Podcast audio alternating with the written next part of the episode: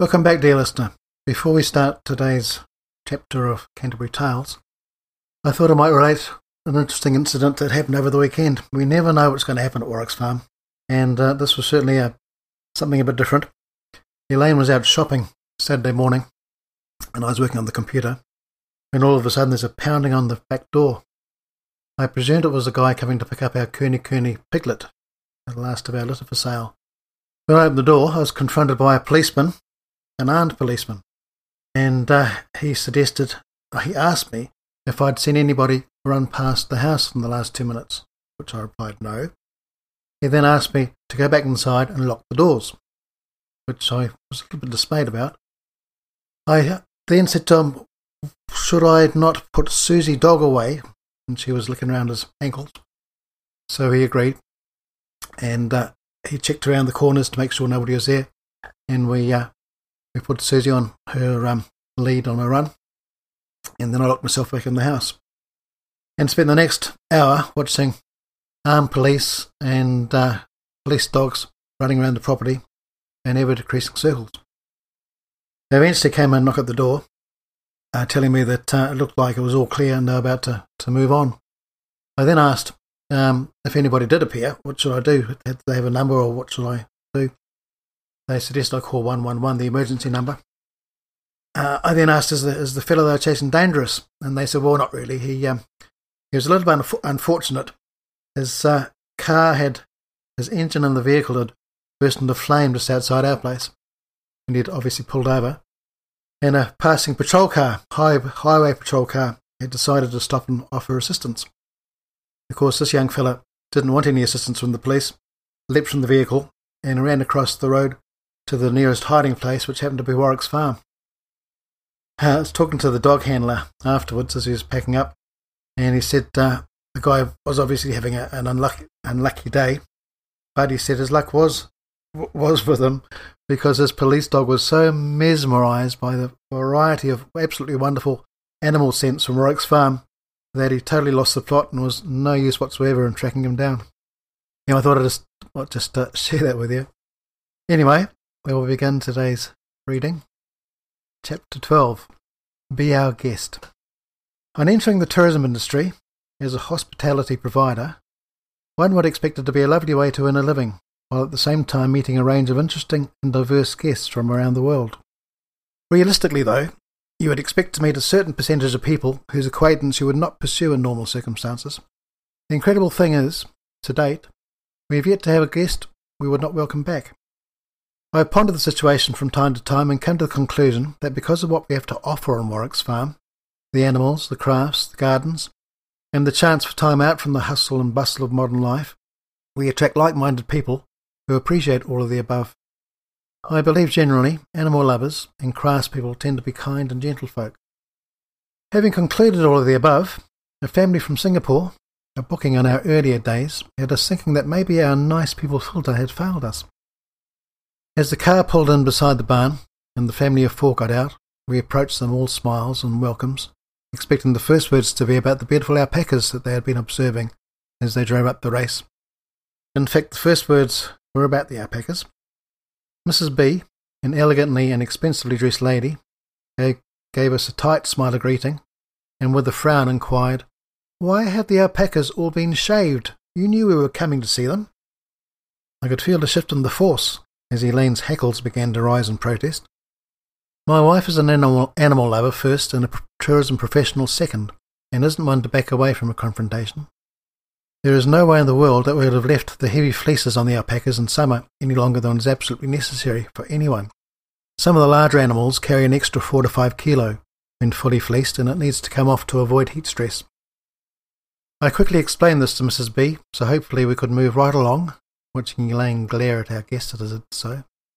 Things appeared to have settled down as we showed them around the barn.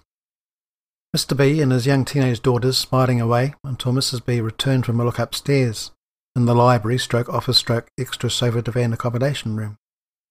Why are my husband and I not upstairs in the lovely room with the observation deck?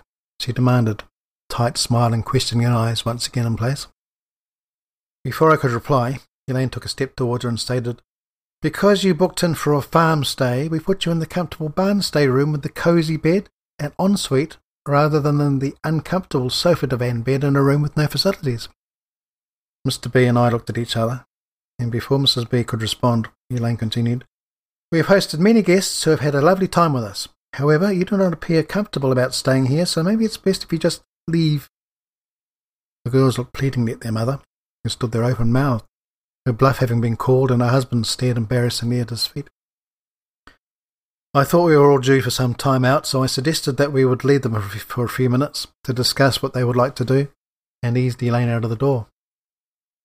After about ten minutes, during which time Elaine explained to me how she refused to be pushed around by any stuck up, well, you can imagine the rest, we returned to the barn. As we opened the door, our guests approached us, all genuine smiles, with a much lighter atmosphere overhead, and Mr. B explained it had been a long, tiring day after many hours in the air, after an early start, and they were here now and really happy to stay with us, if that was still all right.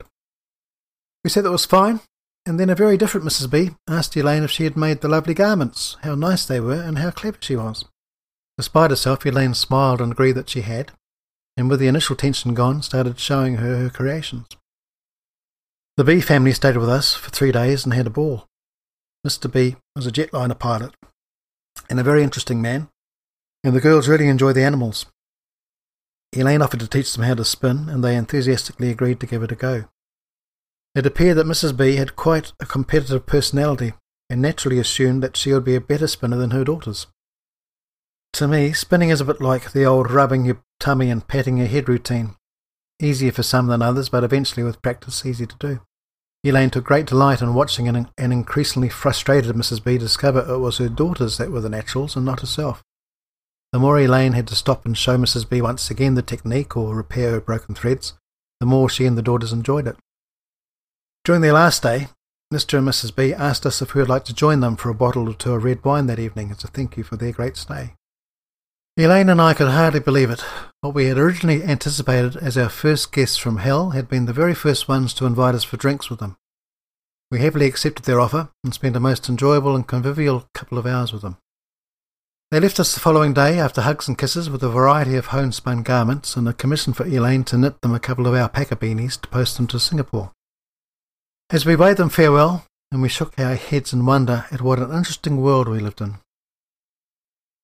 Another family from Asia, a middle-aged couple travelling from travelling with their elderly parents, also had an inauspicious start to their stay.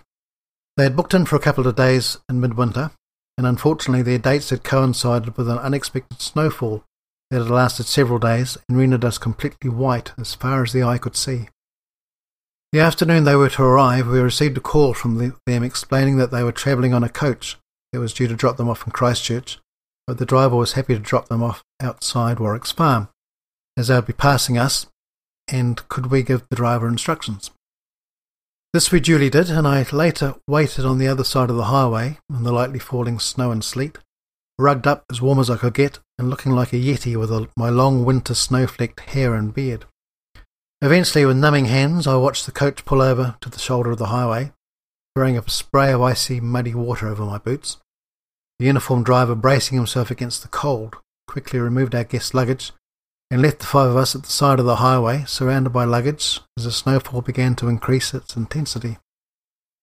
I had a distinct feeling that the older couple had been peacefully sleeping in air conditioned comfort seconds before their arrival, as they were looking very disorientated and confused. Where were they? Why were they now standing out in the snow and cold, with not a sight of any civilization at all? Let alone some wonderful farmstay accommodation. Who was this hairy yeti like creature standing before them with a silly grin, gesturing at some trees across the road? It became immediately apparent that the older couple could not speak English. So then I addressed I then addressed the younger ones, who fortunately spoke the lingo, explaining how it was too wet and snowy to drive our vehicle out to collect them, and that they should follow me and they would be warm and sheltered in no time. Some things are easier said than done, trundling large cases through heavy snow, and then waiting for a break in the traffic was just the beginning. The older guests were relieved, though, to notice a driveway through the gloom of the darkening afternoon. They managed to get their second wind as our convoy slowly crunched our way across the paddocks of snow laden animals to the very inviting looking red barn. Fortunately, they had the foresight to have the heating on in the barn, so it was with much relief that they finally found sanctuary and I at last noticed some smiles as they settled in. I returned to the cottage to announce the successful arrival to Elaine, thinking all my troubles were over, when she asked, As they're not driving, what are the arrangements for their meals, and are we supposed to drop them off somewhere or what? I replied, heading towards the door in my wet coat and leaky boots. Well, that was a very unpleasant winter's day to arrive. We, a year or so later, had a honeymooning couple from Singapore arrive on one of those glorious crisp winter days. It was certainly cold, but the sun was shining against the bluest of skies. It was one of those days when it felt great to be alive. Our guests, as you would imagine, were absolutely buzzing on life, love, and New Zealand, and we all enjoyed a great afternoon visiting the animals and relating the stories. Oryx Farm never looked better all green grass and happy animals. Elaine had made up the barn stay room with our Valentine's Day theme, with a sexy red quilt and pillowcases, burgundy towels, and so on. Bedside tables had been had heart-shaped chocolates on them, and a nice bottle of bubbly sat on a cushion of red rose petals in front of two crossed-over champagne flutes. Breakfast was arranged for 8 a.m. the following morning. Overnight, unbeknownst to neither our guests nor ourselves, we had a huge amount of snow silently fall. So much snow that we were in a whiteout conditions, similar to the previous year. We were fortunate that while the snow had fallen in blizzard-like quantities, the weather had remained gorgeous, sunny with blue skies. As I approached the barn with our guests all snuggled up in their love nest, curtained off from the rest of the world, I remembered how they had told me that this was their first time out of Singapore, and smiled in anticipation of the surprise they were to shortly experience. Everything, except for the sides of the barn and the very top of their rental car's red roof, was blanketed in snow. It was white as far as the eye could see, giving way to a bright blue sky on the horizon. Knocking on the right side of the door to their curtained room, I stood there holding the breakfast tray, thick vapour coming from my grinning face as the groom, with a returning smile, drew the curtain and opened the door. I watched in delight as his smile straightened out and his mouth formed a huge oval and his brown eyes continued to get wider and wider. I only wish I had had the foresight to have, my, have had my camera with me. The whole world had changed overnight, a world that he had only seen in movies and pictures, and I was delighted to have shared this experience with him. Another even more profound experience we were to enjoy was with a young teenage boy from Japan who was staying with us for a week or so as part of an exchange visit with the local high school. Young Tom had thoroughly enjoyed his time with us and made the most of the experience, even to the extent of helping out with the not so popular farm chores. One evening, though, towards the end of his stay, he appeared to be lurking awkwardly about the kitchen window. Asking him if anything was the matter, he became a little embarrassed and said that everything was fine, though he continued to look a little anxious. When we gently asked him again, he shyly asked me if I could take him outside and show him the stars. I happily agreed, and we went out along the driveway, away from the trees, and looked up at the heavens. It was one of those nights when there wasn't a cloud in the sky and the night was lit up by one of the wonders of nature that most of us in our day-to-day lives fail to notice. A million stars at least nestled on a black mantle of sky in all their glory, every star sign represented in this majestic display, or so it seemed. Tom explained that living all his thirteen years in Tokyo, with its incandescent city light, he had never really had the chance to properly look at the stars. A lazy tear slipped down my cheek as I joined him in his state of wonder, feeling quite humbled to share this exquisite and very personal moment with him. Shona was a guest, originally from the Middle East, who had spent most of her working life in New York, in a challenging and successful career, most recently as a very senior executive of a powerful United Nations organization, and having recently retired, was just beginning a well earned and long planned 12 months unofficial travelling around the world. Her three day visit in July coincided with three days of torrential rain, which saw her marooned in the barn.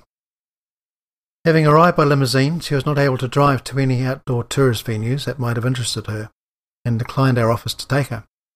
She was thoroughly enchanted by her surroundings and our company.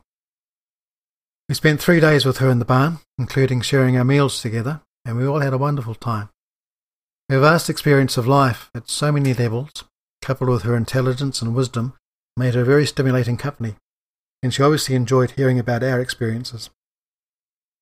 I absolutely hate it when our guests, due to foul weather, have little opportunity to get to see our menagerie close up, and I was frequently scanning the dark clouds through the window, hoping for a break in the weather. The day of Shona's departure came all too soon, with the limousine booked to arrive late morning, I insisted that she be ready to depart an hour earlier than arranged, so I could very slowly and with many stops take her on the farm tour by car. She kept looking at Elaine in disbelief as I kept stopping the car and ducking out and coming back with a variety of chickens and rabbits and guinea pigs for her to hold and touch and enjoy, as well as stopping beside the paddocks and parading pigs and goats and sheep and alpacas up to the fence line for her to view. After three days in our company, she already knew that she was in the company of an animal loony and settled back and enjoyed the farm safari. She left us with warm memories of a special time and Elaine a commission to create an alpaca waistcoat, similar to the one Shona had purchased for herself or her sister she would be meeting up with in Switzerland. Shona went on to have a most amazing 12 month adventure, predominantly around Asia, which she shared with us in her private blog to friends and family. She would spend many weeks working with impoverished communities around the continent, then spend some relaxation time in opulent resorts, in time with healers and monks, enjoying every moment of it, making sure she supplied me with delicious descriptions of the gastronomic delights she was experiencing. Our most mysterious hosting experience involved an older couple from Australia who arrived late one afternoon in the early summer for a one night stay. Arrangements had been made for me to return to them thirty minutes or so after they had settled in, to take them on the tour. However, as it was a Monday evening, and bearing in mind that sometimes tours could go on for several hours, I suggested that it was probably wise for them to go out for their evening meal first, and then enjoy the tour on their return, the summer evening staying light until close to 10 pm at that time of year. They agreed that was a splendid idea, and could they pay for the room now rather than in the morning, which I happily agreed to, before returning to my late afternoon rounds with the animals. A couple of hours later, I was on standby for their return, so we could start the tour, or it got too late.